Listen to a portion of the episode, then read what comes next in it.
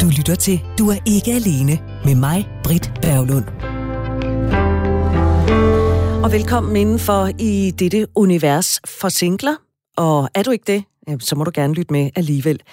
Kender du det, at man kan blive noget så irriteret på et familiemedlem, på en kollega eller på en ven eller veninde? Det der med, at andre virkelig kan gå en på nerverne. Det kan være lige fra, hvordan der højlydt gnaskes gulerødder over en, der altid kommer for sent, til den person, der aldrig nogensinde ser lyspunkter, men kun ser alt det i tilværelsen, der er mega nederen. Det skal vi tale om i dag, og det er jo øh, ikke kun noget, som vi singler kan opleve i ny og næ. Sådan er det bare, når vi mennesker interagerer med hinanden, og vi er alle sammen forskellige, og barn hos os bliver også sat forskellig for vores tolerance. Jeg er sådan en, der virkelig kan få pip af, når folk de ikke dukker op til tiden. Hvorfor er din tid vigtigere end min? Hvorfor synes du, at det er okay, at jeg sidder her og venter, når jeg i virkeligheden kunne bruge min tid på en mere konstruktiv måde? Og så er der det der med stort set kun at se mørket. Nogle mennesker, de har sjældent noget positivt at byde ind med, noget positivt at sige, øh, men vælger at fortælle det om det i deres liv, der ikke fungerer. Kollegaen, der er en idiot, og så var jeg jo også snottet fem dage i streg. Grunden til, at vi skal tale om det her, det er fordi min medvært Jens W. Petersen har bestemt det. Og vi mennesker er jo interessante væsener, så da Jens han foreslog det her, jamen så slog jeg selvfølgelig til med det samme. For det kan godt give lidt udfordringer, når ens egne veje krydses med andres, hvor man måske på et eller andet tidspunkt ikke er helt i synk. Jens W. Petersen er udover at være min medvært de næste øh, 53 minutter, så er han også coach inden for dating og forelskelse, og så er Jens forfatter til forløb i to bøger. Dating, desperation og selvudvikling, og de to regler i dating og parforhold. Og øh, Jens, ja, vi er jo nødt til lige at lægge ud, som vi plejer, øh, det her med, at det skal, jo ikke skal være tabu at være single. 99 procent af os har været der, eller er der lige nu. Så din single-erfaring, bare ganske kort som voksen, hvor stor er den? Ja, øh, uha, den er, jo, den er jo ret imponerende faktisk. øhm, så så jeg, jeg er meget rutineret single. Jeg tror, det må være 25 år i alt, eller noget mm. af den stil. Jamen, så har vi øh, ja. da i hvert fald masser af single-erfaring øh, samlet her i lige nu. Det er kun godt. Du har bestemt, at vi skal tale om det her med, at andre kan gå os på nerverne. Det er jo ikke specielt single-relateret. Det er noget, som alle kan opleve. Så hvis vi nu putter det ind i en single-kontekst, hvorfor synes du, at vi skal lave et program om, når andre går os på nerverne? Jamen altså, jeg synes, jeg synes egentlig, du sagde det rigtig godt i din intro. Øhm, altså, det, det, er, det er jo noget, som hele tiden opstår, eller, eller det er noget, som opstår for os på et eller andet tidspunkt i vores tætte relationer især, tror jeg. Men i det hele taget i alle relationer, der opstår den her problematik.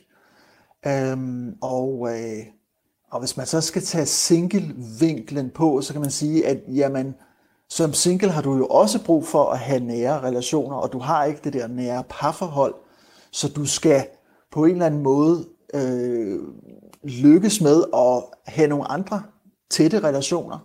Og, øh, og ellers, så bliver, ellers så bliver man jo ensom. Så, øh, ja, så det, det er enormt vigtigt for os, og det er også øh, enormt besværligt for os nogle gange med de der relationer. Øh, så ja.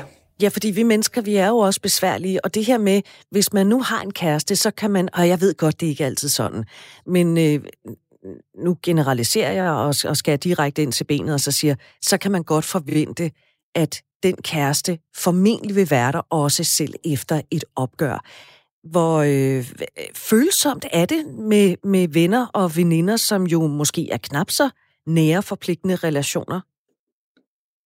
Ja, altså det er jo et godt spørgsmål. Altså jeg tror, jeg tror der at det ved det, at det er lidt nemmere at skibe en, altså parforholdet, det, det holder vi måske mere fast i, eller der kæmper vi virkelig for det, ikke? Men hvis du har en, hvis der er en, hvis der er en ven eller veninde, som, øh, hvor I er kommet på kant med hinanden, og I er blevet uenige, og I har ikke rigtig fået talt ordentligt om det, så tror jeg, at der er, øh, altså det er måske nemmere at sige, nå, jamen så, nej, jeg gider ikke lige, jeg, jeg ringer ikke, og jeg tager ikke kontakt, og altså det kan, det kan, på den måde kan det nemmere at glide ud, måske. Det er måske nemmere at fravælge. Øhm, og så kan man sige, at så, så kan jeg bare være venner med nogle andre, men, men det, det er jo noget, der, det kan man ikke gøre ret mange gange, fordi så er der lige pludselig ikke flere tilbage, vel? Mm. Øhm, og især de der tætte relationer, hvor mange har man egentlig af dem? Der er måske øh, nogle få stykker, ikke? Øhm, så, så det er jo ret vigtigt at holde fast i det. Jeg har jo selv oplevet, at jeg kan være bange for at tage et, lad os bare kalde det opgør, fordi hvad nu hvis den anden bliver så vred eller såret, at den relation, vi har, den går i stykker? Hvad så?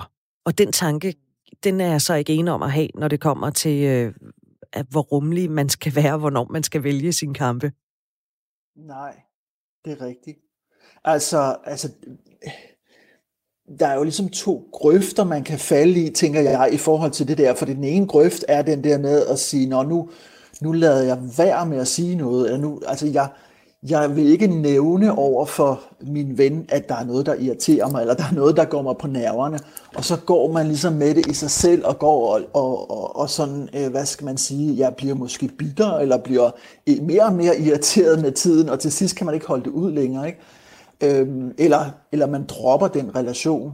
Altså det kan være ligesom den ene grøft, man ryger i, hvor man slet ikke får sagt noget om det. Og så den anden grøft, det kan være det der med, at, at nu, nu tænder jeg fuldstændig af-agtigt. Ikke? Altså hvis man, hvis, man, øh, hvis man bliver gal og lader det der, øh, den der vrede gå ud over sin ven, så kan det jo også være ødelæggende for relationen. Så der er ligesom det der med, at der er to forskellige grøfter, man kan falde i, og man skulle gerne finde en middelvej, hvor man får talt om det, man har brug for at tale om, uden at støde den anden væk. Så, og det er jo lidt en kunst i virkeligheden. Altså, det er slet ikke så nemt.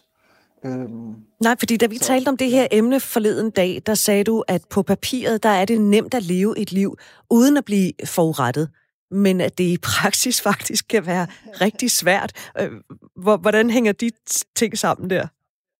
Uha, jamen altså, jamen, jamen generelt er jo det der med, at, at vi kan måske noget i teorien, men kan vi det i praksis? Altså, øh, det, det kan godt være, at i teorien, så har vi en forståelse af, at mennesker er forskellige, og øhm, altså, øh, nogen kan have svært ved at komme til tiden, for eksempel. Nu var, nu var det jo det, et af de eksempler, du tog frem, ikke? Og det er jo et eksempel, som jeg kender rigtig godt fra mit eget liv. Altså, der er nogen, som kan have svært ved at komme til tiden. Og, øh, og så kan jeg være en, der øh, bliver meget irriteret over det. Ikke? Og, det og det er jeg så. Jeg er en, der ligesom tager det personligt og, og synes, det er, er for dårligt. Ikke? Øhm, så at nu, nu, må du, nu blev jeg lidt... Hvad var det, du spurgte om? Nu glemte jeg det helt. Jeg spurgte om det her med, at øh, på papiret, der er det jo nemt at leve et liv uden at blive forurettet, men at det i praksis kan være rigtig svært. Ja, i praksis kan det være rigtig svært, for vi kan godt have en teoretisk forståelse. Vi kan godt vide om andre, at de kan have svært ved at komme til tiden, for eksempel. Men derfor bliver vi stadig trigget af det, måske. Altså den der, øh, den teoretiske viden og den praktiske kunde, det er to meget forskellige ting, og det, det kan tage rigtig lang tid at lære at blive tolerant, for eksempel, ikke? over for noget, som egentlig trigger en, og som man har det svært med. Og det er sjovt, du lige bruger ordet tolerant, fordi jeg tænker straks, hvad med de gode gamle dyder som overbærenhed og tolerance? Er de blevet umoderne her i 2021? Det tror jeg måske godt, du kan have lidt ret i, faktisk. Altså, jeg tror, der er, eller har været en tendens til, at vi ligesom Øh, altså, at, at vi, vi lægger meget vægt på, at vi skal, vi skal sige fra, og det er jo også vigtigt, at man siger fra, og, det, og vi, vi lægger vægt på, at vi skal få sagt vores mening, øh, og sådan nogle ting. Og vi skal ligesom, øh, vi skal ikke finde, sig, finde os i hvad som helst, vel? Mm. Det, det tror jeg er, er noget, der ligger i tiden, at, at, vi, at vi ligesom på den måde har lært, at vi skal stå op for os selv, hvor man måske i gamle dage var mere til det der med, at man ikke sagde noget som helst, ikke? Altså man fandt sig bare i det hele, ikke? Så tror jeg, at vi i dag har fået en tendens til, at vi går meget op i, at vi skal få sagt vores mening. Øhm, og det kan nogle gange så komme over, sådan at man, man har svært ved, faktisk ja, det der med overbærenhed og tolerance, altså svært ved at, at øh, affinde sig med, at jamen, jeg har en ven, som irriterer mig på nogle punkter, for eksempel. Ikke? Altså, der er, det der, det går mig på nerverne, men jeg skal lære at affinde mig med det, fordi han kan ikke finde ud af at komme til tiden, for eksempel. Ikke? Øhm, så det der med, ja, tolerance og overbærenhed, det er faktisk noget, jeg tror, jeg tror, det er noget, som vi faktisk er nødt til at lære. Det er, det, fordi det, det er indbygget i vores relationer, at der kommer nogle tidspunkter, hvor vi ikke kan finde ud af at være sammen. Altså, hvor vi, hvor, åh, det, vi kan ligesom ikke rigtig bare tale os ud af det, vi bliver nødt til at finde os i nogle ting. Altså, øhm, og det, lære at leve med det. Ja, fordi det er jo svært at leve et liv, hvor det kun er my way og, og the highway. Øhm, hvad er det, hvis vi nu kigger på, hvad der sker inde i os selv, når vi bliver voldsomt irriteret på hinanden, hvad er det, der sker? Jamen, der, der tror jeg, at øh, det kan være meget forskelligt. Altså, hvis jeg skal tage det der illustrative eksempel med at komme for sent, eller med, at der er nogen, der kommer for sent, og, og vi to, vi kan jo så blive enige om, at det er ret irriterende. Øh, men, men det, der sker, det er jo noget med, hvordan vi tolker den situation. Fordi, altså hvad er det egentlig, der irriterer mig for eksempel ved, at der er nogen, der kommer for sent? Det er jo, altså i mit tilfælde er det faktisk slet ikke det, at jeg skal sidde og vente. Altså hvis jeg, hvis jeg nu har en, en café-aftale for eksempel, og øh, ja, lader så sige, at min ven kommer de der 10-15 minutter for sent, og så bliver jeg faktisk, det kan jeg faktisk blive irriteret af, af, og jeg kan blive fornærmet over det. Men det er ikke fordi, jeg sidder i 10-15 minutter på en café, for det kan jeg godt lide. Altså, jeg har overhovedet ikke noget imod at sidde der i de der 10-15 minutter. Så problemet for mig, det er, hvad jeg tænker om det. Øhm, ja, og det, altså det, det de der tolkninger, vi kommer på, og hvor jeg for eksempel kan tænke, at jamen, det er jo respektløst over for mig, eller det er, øhm, altså vedkommende er ligeglad med mig, eller vedkommende er, øh, jeg respekterer ikke vores aftale. Ikke? Selvom det måske i virkeligheden slet ikke er det, der er tilfældet. Ja, det er jo, og det er jo så det, at vores Altså, det er jo en tolkning fra min side. Hvis jeg, ligesom, hvis jeg kommer ud og tænker i sådan nogle baner, hvor jeg tager det personligt og, og bliver fornærmet, så er det jo i mange tilfælde en tolkning fra min side. Altså, jeg tolker, at vedkommende ikke øh, har respekt over for vores aftale, for eksempel. Ikke? Men, men den person, som kommer for sent, er måske bare dårlig til at overskue tid, for eksempel. Øhm, så, så ja. vi kan tage tingene personligt hvor det måske slet ikke er berettiget, at de ting tager personligt. Fordi det kan godt være, at øh, altså, det er formentlig ikke sådan, at Vigo har sat sig for, at nu vil han komme 12 minutter for sent, bare for at irritere dig eller mig. Nej, det er jo det. Altså, og, og, øh, og, og, og vi kan jo have, øh, du og jeg, vi kan jo have, fordi det der det med at komme for sent, det er noget, der irriterer os, så er vi jo også meget opmærksom på, at vi selv skal komme til tiden. Så vi, vi er jo sådan, det er jo ligesom indgroet hos os, at vi gør noget ud af det der med at komme til tiden, og vi sætter måske en ære i at komme til tiden. Men det er jo ikke alle mennesker, der har det sådan. Og hvis de, hvis de selv er lidt ligeglade med det, altså du ved, hvis, der er jo nogen, der bare trækker på skuldrene, hvis andre kommer for sent. Så hvis de ikke oplever det som noget, der er problematisk for deres eget vedkommende, så er det jo heller ikke noget, de gør så meget ud af måske. Mm. Altså, så kan, man, så kan jeg jo selvfølgelig som ven, så kan jeg jo sige, at det der, det, det har jeg det faktisk svært med, og det bryder jeg mig ikke om. Og på den måde kan jeg selvfølgelig gøre min ven opmærksom på det. Men det er ikke sikkert, at den ven som udgangspunkt synes, at det er noget særligt vigtigt. Jeg har en... Ja, og det er jo også noget med opdragelse og kultur, ikke? Altså, man tager sydpå, så at det at komme en halv, en halv time for sent, det er jo faktisk okay. Ikke? Så, ja, der er man nok er nærmest mærkelig, hvis man dukker op til tiden. ja, ja, det er det. Ikke? Altså, ja. Altså, hvis, hvis jeg snakker med nogen øh, sådan mere sydlandske mennesker om, at jeg kan blive irriteret efter 10 minutter, ikke? så er det bare sådan, what? Altså, hvad taler du om? Ikke? Det kan de ikke forstå. Jeg har en veninde, som øh, har det ligesom mig, øh, hvis vi nu lige bliver i det der univers med, hvorvidt folk de dukker op til tiden, eller de ikke dukker op til tiden. Hun havde også, når folk de kommer for sent, så der er vi ret meget i synk. Det, der så er sket, det er, at øh, hun, hun er der altid i rigtig god tid. Lad os sige, at vi skal mødes kl. 15, så er hun der måske allerede 14.50. Det ved jeg godt instinktivt, at der, er, der sidder hun klar.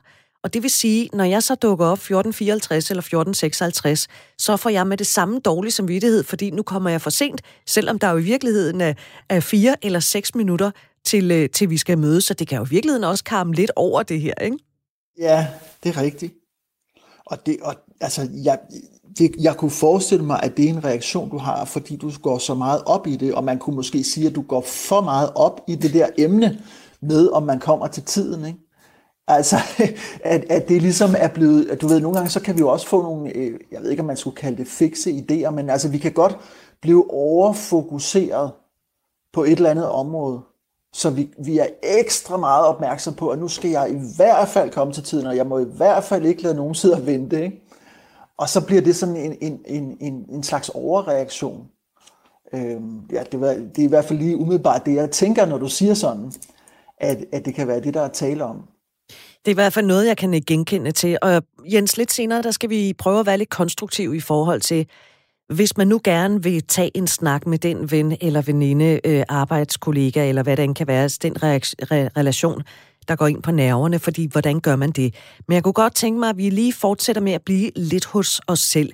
Hvis man umiddelbart har en tanke om, at man gerne vil tage den her snak med vedkommende, skal man selv have en aktie i det, der sker? Altså skal vedkommendes handling gå ud over mig, før en jeg kan tillade mig at påpege det? Øhm, nej, det synes jeg da ikke. Altså nu, nu, så kan man jo så spørge, hvis det ikke går ud over dig, hvorfor skal du så påpege det? Er det så sådan på andres vegne, at du, altså, øh, er, er du så fornærmet på nogle andres vegne, eller hvordan skal det forstås? Øhm, altså jeg tænker jo umiddelbart, så tænker jeg, at man kan jo snakke om hvad som helst. Eller man kan, hvis, man er, hvis man er dygtig til at tale om det på den rigtige måde, så kan man stort set tale om hvad som helst. Øhm, så, så umiddelbart tænker jeg ikke, der er et problem i det, men det er jo mere det der med, hvordan får du taget det der emne op, og bliver det for simpelt, altså bliver det med kritik, og bliver det sådan lidt, sådan lidt fordømmende tonefald, eller er det mere sådan, du ved, en nysgerrig, altså er du nysgerrig, spørger du af nysgerrighed, for eksempel, ikke? Fordi hvis du spørger af nysgerrighed, og du ikke ligesom har en, en, en, en dømmende holdning i den måde, du ligesom går til det her spørgsmål på, så er folk jo tit meget interesseret i at tale om sig selv og fortælle, hvad der foregår inde i hovedet på dem. Og det kan jo være en god strategi, og det vender vi faktisk tilbage til det her også med, med nysgerrigheden. Jeg har også en veninde, som... Øh, jeg talte faktisk med hende om det så sent som i går, hvor hun, øh, hun spurgte mig, hvad vi skulle tale om i, i den her udgave. Og så sagde han, om vi skal tale om det her. Hun havde øh, tillagt sig en strategi, hvor hun ligesom siger, okay, det her menneske, der er noget irriterende ved alle mennesker, jeg møder på min vej. Der er noget irriterende ved alle de mennesker, jeg har i mit liv, hvis jeg virkelig gerne vil finde øh, de irriterende ting. Men så gør hun ligesom op med sig selv, hvad vejer tungest? Er det fordelene, eller er det irritationerne? Og hun er blevet enormt god til bare at lade tingene fare og se på sådan pros and cons. Jeg synes, du er så fedt et menneske, så selvom det irriterer mig virkelig meget, at du gør sådan og sådan, det er bare en del af dig, og så accepterer jeg det. At det er i virkeligheden ikke en øh, ualmindelig konstruktiv farbar vej. Jo, altså, og, og, og, og det vil jeg da ønske, jeg selv kunne. Altså, det lyder da som, det lyder da som en rigtig god idé. Det synes jeg da. Altså, og, at, problemet er jo, at, at tit så bliver vi fanget i de der ting, som trigger os. Altså, vi, vi kan have virkelig svært ved at komme over det, ikke? Og at, det lyder som om, du har en, en veninde, der har en rigtig god evne til sådan at have sådan en, en, en, en fornuftig tilgang til det. Og øh, altså for mig lyder det så meget rationelt, det der med, nå, for og imod, og så, okay, der er mere på forsiden, og så øh, bruger jeg ikke energi på det. Altså det lyder, det lyder fantastisk, men det lyder også, ja, for mit eget vedkommende vil jeg sige, lidt urealistisk, at jeg skulle kunne gøre det på den måde. Øh, så, men, men, men det er jo også det er jo individuelt, hvordan de her ting påvirker, påvirker os. Øhm, men det er rigtig vigtigt at finde en strategi. Altså det er rigtig vigtigt at finde en måde at håndtere det på, fordi at når, hvis, vi, hvis vi går rundt og tænker om andre, at de er nogle idioter, eller hvis vi ja, bliver forrettet, for, fornærmet, øh, bærer nag, bliver bitre osv., så går det virkelig hårdt ud over os selv. For de der sindstilstande er enormt ubehagelige. Du lytter til Radio 4. Min medvært i denne uge, det er Jens W. Petersen, der er coach inden for dating og forelskelse, så er Jens øh, forfatter til forløb to bøger. Den ene, den hedder Dating, Desperation og Selvudvikling, og den anden hedder De to regler i dating og parforhold. Det er Jens, der har bestemt emnet, hvad vi stiller op, når en i vores omgangskreds en god ven eller veninde for eksempel går os på nerverne. Det er måske lidt følsomt, når man er single, fordi hvad nu, hvis man åbner munden, siger det til vedkommende, og det så ender med en konflikt? Har man så mistet en relation på den konto? Øh, så vil man jo kunne føle sig endnu mere alene. Og Jens, det her med at åbne munden og tale om det, det skal vi selvfølgelig også vende. Det nævnte jeg allerede tidligere i, i programmet. Jeg har faktisk indhentet noget forstærkning til holdet. Det er en kvinde, der ved en del om, hvordan man retorisk kan komme igennem med budskaber. Har du set TV2 News? Har du læst de landstækkende aviser? Så er der faktisk en god chance for, at du er stødt på, øh, på kvinden her, og ikke mindst kvindens navn. Det er Mette Højen, der er retoriker, ejer af konsulent- og rådgivningsfirmaet Erhvervsretorik og forfatter til en bog om samme emne. Og nu er Mette med her i Du er ikke alene. Hej Mette. Hej. Altså, du får ligesom alle andre her i programmet spørgsmål om din erfaring inden for single-livet. Hvis du nu kigger tilbage på de seneste 15 år af dit liv, det passer med fra dengang du var cirka 18. Hvor meget erfaring har du så med single-tilværelsen? Fem år, sådan plus minus. Fem år plus minus. Jamen prøv at høre, så er vi jo allerede op på, jeg tror samlet set, der har vi nok øh, 40 års øh, single-erfaring lige nu i programmet. Jens og jeg, vi har talt om det her med, at nogen virkelig kan gå ind på nerverne, ikke mindst hvorfor man reagerer mere, mere eller mindre kraftigt på det. Man kan nå dertil, at man synes, at nu er jeg nødt til at sige noget til den ven eller veninde, der konstant brokker sig over det ene eller det andet, altid kommer for sent, glemmer en aftale, eller hvad ved jeg. I din karriere, der har du øh, blandt andet gennem årene arbejdet med de virkelig store virksomheder, hvor du blandt andet træner topledere i, hvordan man kan komme af med sit budskab. Men Mette, mm-hmm. det der sker nu, det er, at nu sætter vi os ned på den lokale café. Vi ser to mennesker, der sidder og drikker kaffe. Det ser lidt ud som om, at den ene vrider hændene, og blikket flakker lidt, og at han eller hun har svært ved at få ordene over sine læber. Nu får du lige det utrolig åbne spørgsmål til at starte med. Hvordan får man sagt noget, som måske er lidt ubehagelig at sige, eller i virkeligheden brokser over et andet menneske? Ja. Jeg tænker, at først skal man finde ud af med sig selv, hvad man synes problemet er, og hvad det er for et omfang, at problemet har. Og, øh, og så skal man tænke rigtig godt over, hvad det er, man gerne vil opnå med at sige det. Øh, så det er faktisk et skridt måske tilbage fra den der sådan, café-situation. Så derhjemme på et eller andet tidspunkt skal man lige prøve i et, et roligt øjeblik, hvor man ikke sådan er i, i sin, så, hvor man ikke er sådan særligt sur, men hvor man sådan ser klart på tingene, så de siger, hmm, hvad handler det her egentlig om? Øh, og så finde ud af, er det et stort problem i det her venskab, eller er det noget, hvor jeg kan trykke på en eller anden pytknap? Øh, men selvfølgelig kan det jo også godt være, at man det, det fylder så meget, at man gerne vil have det sagt. Og hvis vi er nået dertil, hvor man gerne vil have det sagt, så øh, vil jeg anbefale, at man tænker over, hvad timingen er. Øh, og der synes jeg nok, øh, og det er sådan lidt både en professionel og personlig holdning, at man skal prøve at finde et tidspunkt, hvor at man ikke er, er sur, fordi der har vi tendens til at aflevere budskaber på en dårligere måde. Øh, det kan godt være, at man kan få luft, for det, man selv er utilfreds med. Men øh, det kan ikke altid øh, være... Altså, det er, ikke, det er ikke sikkert, at det lander så godt hos, hos modtageren, hvis man selv er, er i et sådan surt øh, opsteds øh, mode. Så, øh, så det, altså, jeg vil sige, at venskabet, og det er ikke for at tage pusten eller mod fra nogen, men venskabet i modsætning til for eksempel ægteskabet eller et kollegaskab, øh, det er jo ret anderledes, fordi vi ikke har det samme sådan sikkerhedsnet i form af nogle strukturer og rammer, hvor vi kan give hinanden den her feedback.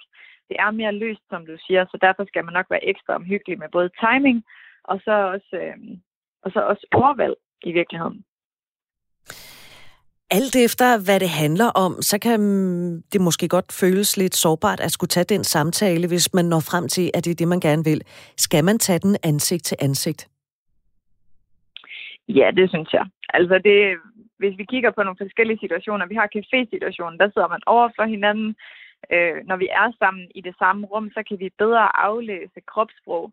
Vi kan bedre øh, sådan se, hvordan den anden har det. Hvis vi bare lytter til hinanden, ligesom vi lytter til hinanden nu, så kan man også godt høre, hvordan at den anden person har det, fordi stemmen afslører rigtig meget. Øh, men det kan være lidt sværere sådan at holde styr på, hvordan den anden modtager det. Øh, og ja, altså hvis det går meget galt, så kan man jo også smide røret på. Det håber man selvfølgelig ikke på. Men altså det er bedst at tage de svære samtaler live, helt klart. Øh, det, det, jeg kan i hvert fald slet ikke anbefale, at man gør det på skrift. Hvor meget sandhed er der i det der med, øh, det er i hvert fald øh, noget, som jeg har hørt og måske også læst mig lidt frem til, at det er vigtigt i sådan en samtale, at man forsøger at holde den på egen banehalvdel. Jamen, der er meget sandhed i det, specielt i konflikter og de svære samtaler, fordi altså, vi, vi oplever jo verden forskelligt, og lad os nu sige, at altså, hvis nu vi to er, hvis nu vi to er veninder, og jeg skal sige noget til dig, øh, og jeg har gjort op med mig selv, fra, inden jeg går hjemmefra, at jeg vil gerne, vi vil gerne fortsætte i vores venskab. Så det er altså vigtigt for mig, at vi kommer godt videre sammen. Så, øh, så skal jeg fokusere på, når jeg giver min feedback til dig, hvad min egen oplevelse er så hvis jeg nu for eksempel startede med at sige, Britt, du gør sådan, og det irriterer mig voldsomt, og du har også sagt det, og du har ikke gjort det, og det du gør når, altså så presser jeg dig ligesom op hjørne, sådan rent sprogligt og retorisk. Men hvis mit mål er, at jeg gerne vil have, at vi skal blive ved med at være veninder og videre sammen, så bliver jeg nødt til at skabe et andet form for rum med de ord, jeg bruger. Et rum, hvor at der er plads til både dig og mig, og hvor jeg ikke skal gøre mine følelser eller mine oplevelser til den eneste sandhed, der er. Så jeg vil altså fokusere ret meget på at bruge nogle positive, fremadrettede ord, i stedet for nogle negative, bagudrettede ord. Så de negative, bagudrettede ord, det er jo der, hvor man kommer med de her anklager, og du har gjort, eller du har sagt, eller du har ikke gjort, eller du er ikke nok, og Altså, det, det, det er ret ukonstruktivt. Man kan selvfølgelig godt sige noget i retning af Brit. Der er noget, jeg har tænkt på, jeg gerne vil tage op med dig. Jeg ved ikke, om du kan huske det, men vi havde den her situation, hvor der skete det og det og det. Det fik mig til at føle sådan og sådan. Min oplevelse af det er, at, og så kommer man så ved problemet er, jeg vil gerne sige, jeg vil enormt gerne blive ved med at være venner med dig, og jeg ved ikke, hvordan du ser på den her situation, men jeg kunne enormt godt tænke mig, at vi i fremtiden gør sådan og sådan og sådan. Så at i den lille tale, hvis vi kan sige det sådan, på den måde, du afleverer, så så, så peger du selvfølgelig på, hvad er det, der er sket, øh, som ikke har været så godt, men du gør dig meget umage for os at give et rum til, at den anden person kan komme ind, og at I kan komme godt videre sammen. Og så bed jeg mærke i, at du brugte ordet føle.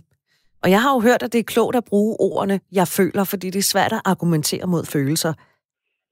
Hvor meget øh, passer det? Altså, det passer nok sådan Ja, lidt. jeg, kan, jeg er lidt ude at flyve her, kan jeg godt mærke, fordi jeg sagde selv, jeg føler, så det sidder jo nok som en autopilot hos mig. Øhm, jeg, på udvalgte tidspunkter, vil jeg nok sige, øhm, hvis, hvis det bliver sådan, man siger fem gange eller ti gange, jeg føler bare, så kan man også komme til at udvande situationen, og så kan det blive sådan lidt for, jeg føler, Altså, så kan det måske blive sådan en navlepillende situation, hvor man bare sidder og har ondt af sig selv. Så, så det skal bruges i vel, velvalgte øh, doseringer. I virkeligheden, så, øh, så, så bør man nok, og det kan jo også være en reminder til mig selv, øh, sige, min oplevelse er, at, eller sådan som jeg læste den situation, fordi det er sådan et mere neutralt ord, og øh, der er jo selvfølgelig nogle følelser involveret, når vi skal have et eller andet problem ud af verden. Men jeg tror, at det kan være gavnligt for, for at komme videre godt sammen, hvis man prøver at, at vælge nogle ord, som er lidt mere neutrale, så at, at selve den her samtale ikke også bliver et problem i sig selv hvis du kan følge mig i det. Jeg sidder jo umiddelbart og tænker også, hvis der er, man går ned ad den sti, hvor man hele tiden føler en hel masse, det kan måske også give lidt skyld over på den anden side, som faktisk ikke er berettiget. Det tænker jeg helt sikkert, og hvis jeg sidder og kører på med, hvad jeg føler, så begynder du nok også naturligt, fordi sådan er vi som mennesker, og så kommer du til at kopiere mig, og så kommer du også til at sidde der og føle, og så kommer vi måske til at sidde hver vores lejr og føle oh, en hel masse.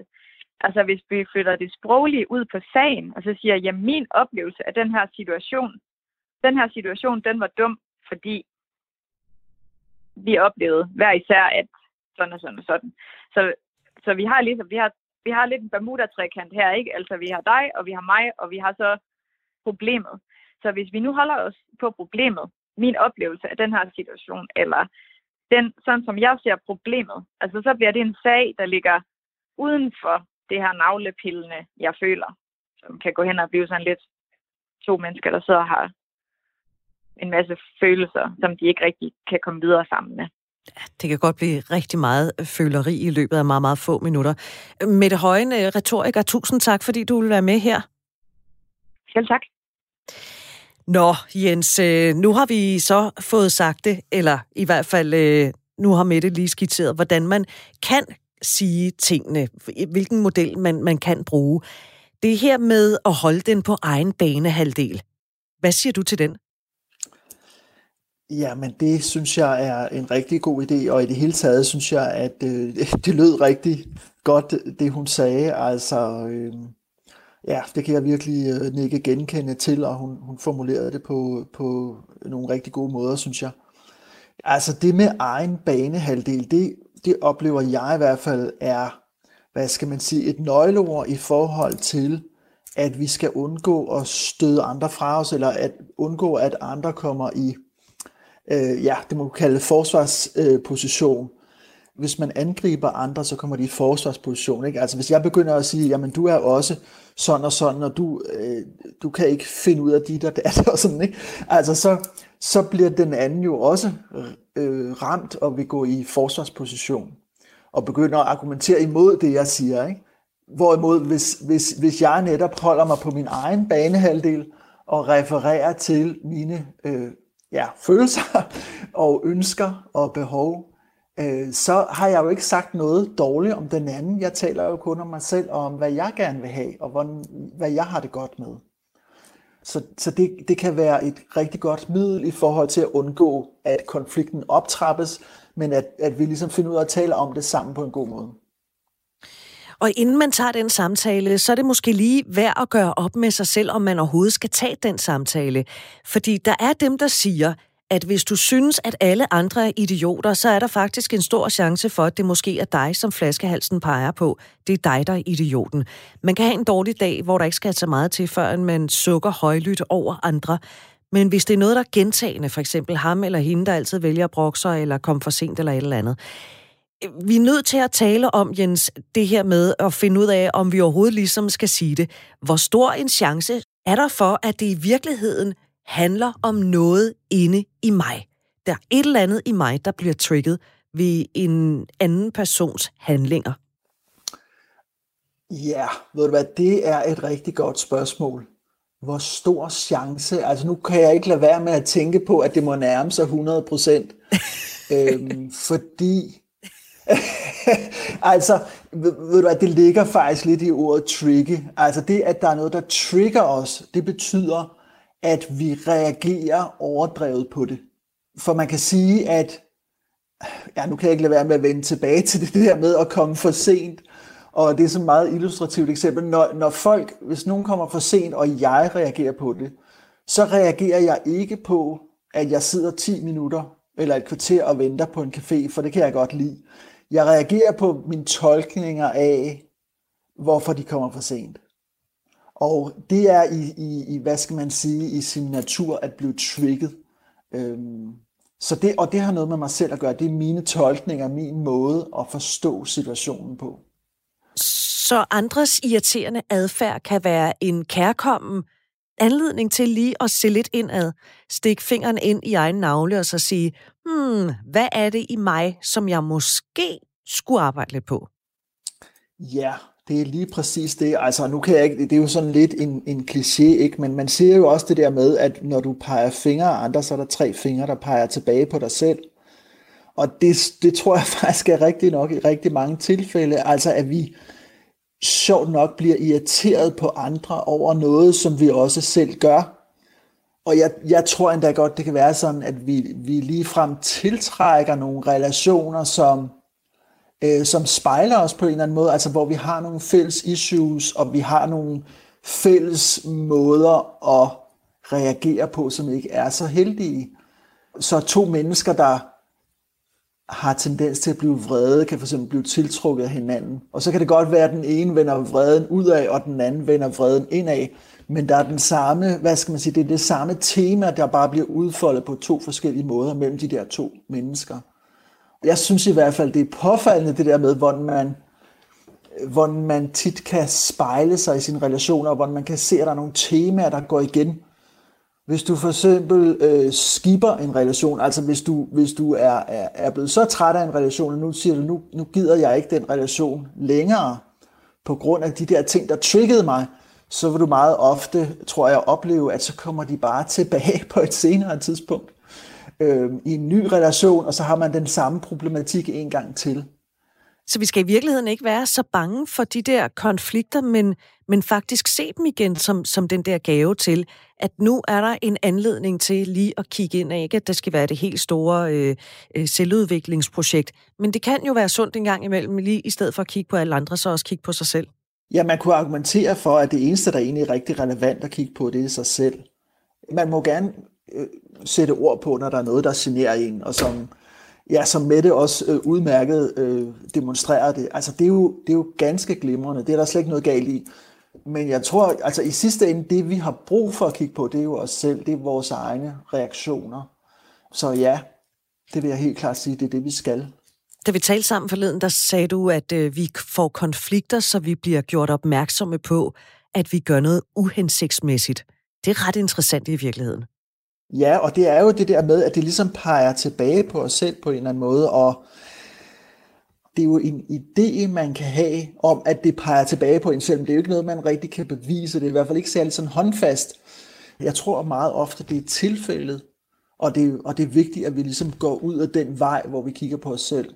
Og så kan man jo også sige, at så bliver det også meningsfuldt. Altså det med at få en konflikt, eller få et, et eller andet problem, noget der går en på, eller noget der generer en i en relation, det bliver også meningsfuldt, fordi at det er en anledning til at arbejde med sig selv. Det er jo en stor kasse, der bliver åbnet her, hvis man nu gerne vil, vil undersøge, om det handler om en selv, hvordan det handler om en selv, om man selv har en uhensigtsmæssig måde at tænke på. Så Jens W. Petersen, hvordan gør man lige det for kigget rigtig godt ind i sig selv, og måske også ligefrem arbejdet med sig selv? Igen, så kommer det jo rigtig meget an på situationen, men, men, men, men øh, hvis, hvis vi tager øh, det eksempel der med at komme for sent, så har jeg jo for eksempel tendens til at tænke, at når, jamen, jeg, det er jo ikke mig, der, altså jeg kommer jo ikke for sent. Eller det er, det er i hvert fald ikke noget, som jeg er så dårlig til. Jeg, som regel kan jeg godt finde ud af at komme til tiden, så hvorfor skal jeg blive udsat for, at andre kommer for sent. Så, så der, har jeg, der kunne jeg måske godt tænke sådan, at det har jo ikke noget med mig at gøre, og det er i hvert fald ikke noget, jeg selv ligesom har, har sendt ud, eller hvad man skulle sige. Men hvis vi kan, hvis vi ligesom kan flytte opmærksomheden lidt fra lige præcis den der situation med, om man kommer til tiden, eller man kommer for sent, så at gå over og kigge i, jamen er der nogle andre situationer, hvor jeg forårsager noget af det samme, altså hvor jeg måske lidt svigter nogle andre, eller lidt øh, gør, at de ligesom bliver efterladt, eller bliver overset, eller føler sig overset, ikke? Øh, eller føler sig ikke respekteret. Altså hvis det, jeg kan jo godt skabe den samme følelse hos nogle andre, men med nogle helt andre situationer, eller i, altså i, i, i nogle andre anledninger. Så det der med ligesom at at prøve at flytte fokus væk fra den helt specifikke situation og over til, hvad er det for nogle følelser, jeg skaber hos andre, eller hvad er det for nogle følelser, jeg er med til at bevirke hos andre. Øh, det kan gøre, at man bliver mere klar over, hvordan man selv har skabt den samme type af situation. Og det er jo interessant det her, fordi øh, vi bliver jo også påvirket af andres handlinger. Det er jo sådan set derfor, vi, vi laver det her program. Øh, og meget humør afhænger også af, hvad man selv tænker om andre. Det kan jo godt gå ind, forestiller jeg mig, og blive lidt en, en dårlig spiral, hvor man konsekvent starter med at tænke dårligt, og han er også bare en idiot, eller hun er en idiot, fordi han eller hun altid gør sådan, eller øh, jeg får lov til at sidde og flagre her. Hvordan arbejder man så med den del, altså man ikke øh, lader sit dårlige humør gå ud over vedkommende, og i, og i første omgang også sig selv? Altså det er jo, øh, hvad skal man sige, ja i første omgang så tænker jeg, at det er rigtig godt at blive opmærksom på, hvor meget af ens sådan dårlige humør, der egentlig skyldes, hvad man tænker om andre. Og det kan man jo som øh, øh lytter, så kan man jo sådan spørge sig selv, hvor meget, altså når jeg er i dårlig humør, hvor ofte skyldes det egentlig, at, at jeg tænker dårligt om nogle andre, eller jeg er sur over, at den og den har gjort sådan, eller vedkommende har sagt sådan, eller vedkommende har gjort sådan, eller netop ikke gjort sådan, eller netop ikke sagt det, jeg gerne vil have. Altså, man kan prøve at tænke over, hvor mange procent af ens dårlige humør, der egentlig hænger sammen med den slags. Og så tror jeg, man finder ud af, at det er, er rigtig meget. Så det er jo et, et godt punkt, kan man sige, at starte med at opdage, hvor meget det egentlig betyder for en, hvad man går og tænker om andre. Og så prøve at se, om man kunne tænke noget andet. Man kan jo starte med sådan at realitetsteste øh, ens tanker. Altså prøv at finde ud af, jamen, hvor realistisk er det egentlig, det jeg tænker, og er jeg sikker på, at det er rigtigt, det jeg tænker om den og den person? Eller kunne jeg også tænke noget andet? Og hvis man kunne tænke noget andet, så kan man jo mærke efter, om det andet, man tænker, om det gør, at man får det lidt bedre. Fordi de der rigtig negative følelser, altså vrede og had og bitterhed og nag og forurettighed og krænkelse osv., det er nogen, som, som virkelig gør ondt. Så dem, øh, dem skal man jo prøve at sådan, øh, rydde ud i. Og de der øh, dårlige, eller det dårlige humør, de dårlige tanker om andre mennesker, hvis øh, man skal sige det så hårdt, hvor meget kan det være i virkeligheden en dårlig vane? Jamen, det tror jeg faktisk er i meget, meget høj grad en dårlig vane. Altså, nu snakkede vi også øh, tidligere om det der med, hvordan noget, vi kan noget i teorien, og så kan vi det ikke i praksis. Og det er jo fordi, at praksis er vanebaseret. Altså, hvis jeg er sådan en, der har tendens til at tænke om de andre, at de er nogle idioter, så er det noget, jeg gør, fordi at det har jeg opøvet. Så jeg er blevet vant til at tænke på den måde, og det er min måde at tænke på. Og den måde er indgroet, eller den er ja, vanebaseret, eller den, det gør man uden at tænke over det, det er automatisk. Øh, så det at ændre på ens tankemønster, det er et virkelig stort arbejde, og det kræver meget øvelse, og det tager lang tid. Fordi når vi skal ændre på det, så skal vi jo bryde den der vane op og lave en ny vane. Så man kan så sige, at med tiden, når man har fået lavet en ny vane, så bliver det også nemt. Altså så kører det også af sig selv, og så kan du nå til et punkt, hvor du helt af dig selv og automatisk tænker kærligt og øh, hvad skal man sige, overbærende og tolerant og så videre om andre mennesker. Radio 4 taler med Danmark. Lige nu lytter du til øh, Du er ikke alene. Min medvært i denne uge, det er Jens W. Petersen, der er coach inden for dating og forelskelse, også har skrevet et par bøger. Det er Jens, der har bestemt emnet, altså det her med, når nogen går os på nerverne, hvordan øh, håndterer vi den lige? Fordi når man er single, så kan det måske godt være lidt mere sårbart, fordi man ikke nødvendigvis har en øh, mand eller kone eller noget andet, der kommer hjem om aftenen men de kan jo rent faktisk forsvinde. Jens, vi har øh, talt om det her med, at det kan handle om en selv, vi har talt med Mette Højen, der er retoriker om, hvordan man kan få det sagt. Alternativet er, at man jo også kan vælge at tilgive det andet menneske. Og det lyder simpelthen så voldsomt at bruge ordet tilgive. Men vi gør det nu alligevel. Hvordan tilgiver man andre? Ja, okay. det er et rigtig godt spørgsmål. Ja, hvordan gør man det? Jeg tror, at øh, jeg tror igen, så, så er det et eller andet med strategier, og vi kan have forskellige strategier, der virker. Øh, nogle kan gøre det på, på den ene måde, og nogle kan gøre det på den anden måde. Nogle kan jo være så heldige, at de har en dårlig hukommelse, ikke? så de simpelthen glemmer øh, det her, de er blevet udsat for. Øh, når vi skal tilgive nogen, så er det tit, fordi vi er forurettet. Ikke? Altså vi føler, vi føler, at nogle andre har gjort noget forkert imod os, eller ja, krænket os vi t- føler os tit også uretfærdigt behandlet. Altså det der med, at vi synes, at jamen, de har gjort noget mod os, som vi ikke kunne finde på at gøre mod dem. Så det der uretfærdighedselement, det hører tit med. Og der har jeg i hvert fald øh, sådan oplevet med mig selv, at hvis jeg skal slippe det, slippe den der fornemmelse af, at det er uretfærdigt, og sådan kunne jeg aldrig selv finde på at gøre, så tænker jeg simpelthen sådan noget karma ind i det. Altså tænker, at det er, det må være noget, jeg har sendt ud på et tidspunkt, som kommer tilbage til mig. Og, og ja, det tror jeg på, at det er sådan. Og i og med, at jeg tror på, at det er sådan, så kan jeg ligesom få fred med det og tænke, nå okay, jamen, det er egentlig dybest set min egen skyld. Ja, fordi så tager du den jo i virkeligheden også på din kappe, hvis det er noget, du har sendt ud. Ja, det er jo det. Og øh, hvis det er rigtigt det her med, og det kan man jo, det kan man jo som lytter, så kan man jo tænke over, hvordan det er i ens eget liv, men hvis det er rigtigt, at at vi ligesom bliver tiltrukket af nogen, der har nogle fælles temaer med os selv, og nogen, der har de samme problematikker, og som måske også er vrede bare på en anden måde, så er der jo en, en årsag til de ting, vi kommer ud fra, som egentlig stammer fra os selv. Så ja, hvis man kan tænke på det på den måde, så kan man slippe for den der forurettelse. Og det, det oplever jeg i hvert fald, det er, en, øh, det er ret vigtigt at kunne slippe for den. Fordi det er sådan noget, der nærer en. Altså, ja, det hedder jo også nag, ikke? Altså det der at bære nag, det er jo noget af det værste, man kan gøre, ikke? Fordi det er sådan noget, der kan blive ved. Altså man kan jo bære nag i overvis over en eller anden ting, man har været udsat for.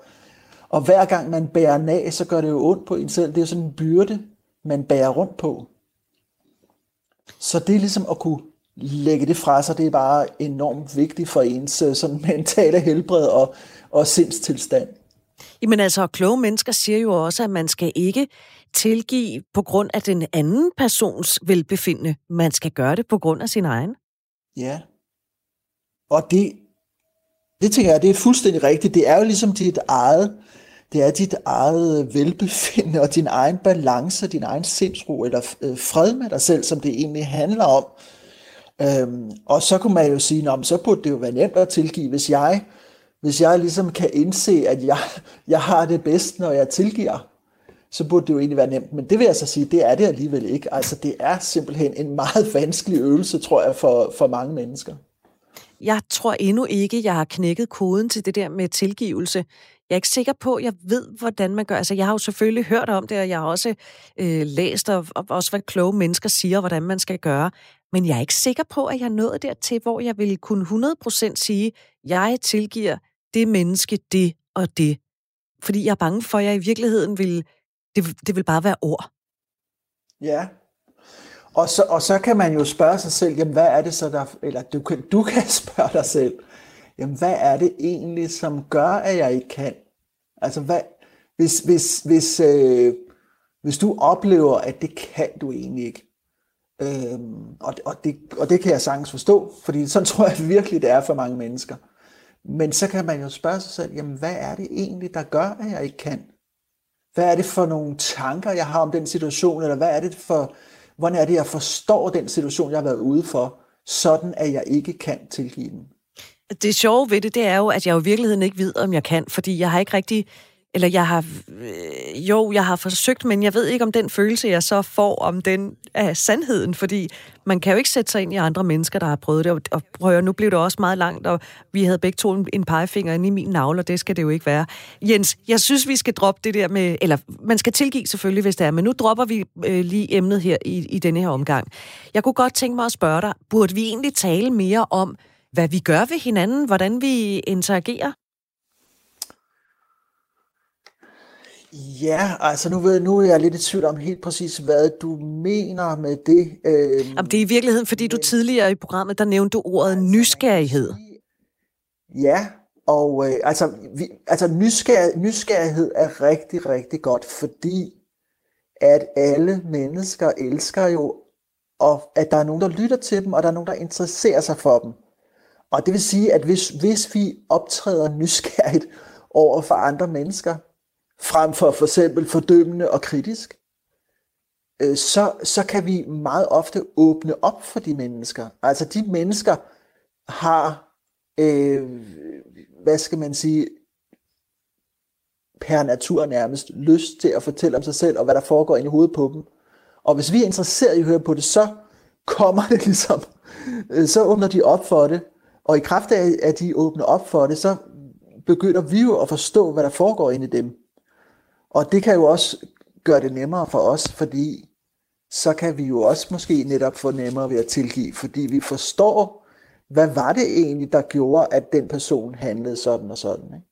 Måske er der virkelig nogle rigtig gode grunde, som ikke, som ikke handler om, hvad jeg, øh, hvad jeg har, har, har forestillet mig på forhånd. Og på den måde, så kan man jo i virkeligheden måske også få en meget tættere relation, hvis vi vågede at være lidt nysgerrige på hinanden. Ja, det er jo det. Og jeg vil også sige, at det der med at få en tættere relation, det er jo, det er jo ikke så nemt, men man kan jo godt bruge faktisk det her med, at man bliver irriteret og krænket eller forurettet, eller hvad det nu er.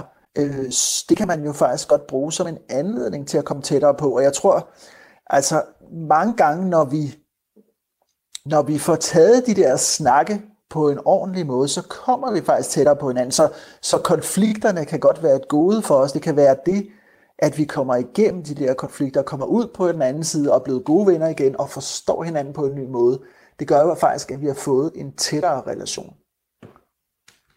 Og det sidste, vi i virkeligheden har lyst til, hvis det er en god og i det store hele gavnlig og dejlig relation, vi har med et andet menneske, det er at øh, støde det menneske fra os. Det kan man godt komme til, hvis man har en øh, dag, hvor spydighederne de sidder lidt løst i ærmerne. Altså også dem iklædt humor. Så øh, når vi har en aftale klokken 15, du dukker op 15.08, så tænker man, Nå, er klokken allerede 15? Eller hvis vedkommende så kommer til tiden, Nå, man kan godt uret alligevel. Altså de der spydigheder iklædt humor, hvad sker der, hvis man vælger at give et lille hug i nyrerne i, øh, i den form? Ja, øh, altså ja, spydigheder, det er jo... Øh,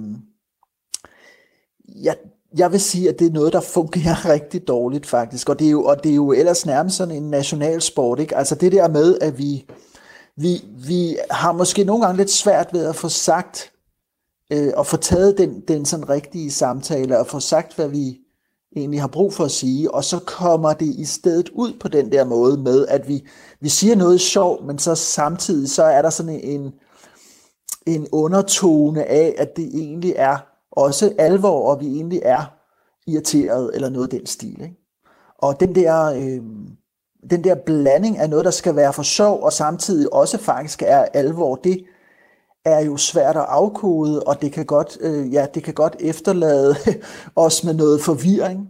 Så, øh, så der vil jeg sige, at jamen, det er da meget, meget bedre at få talt ordentligt om det, som man har det svært med.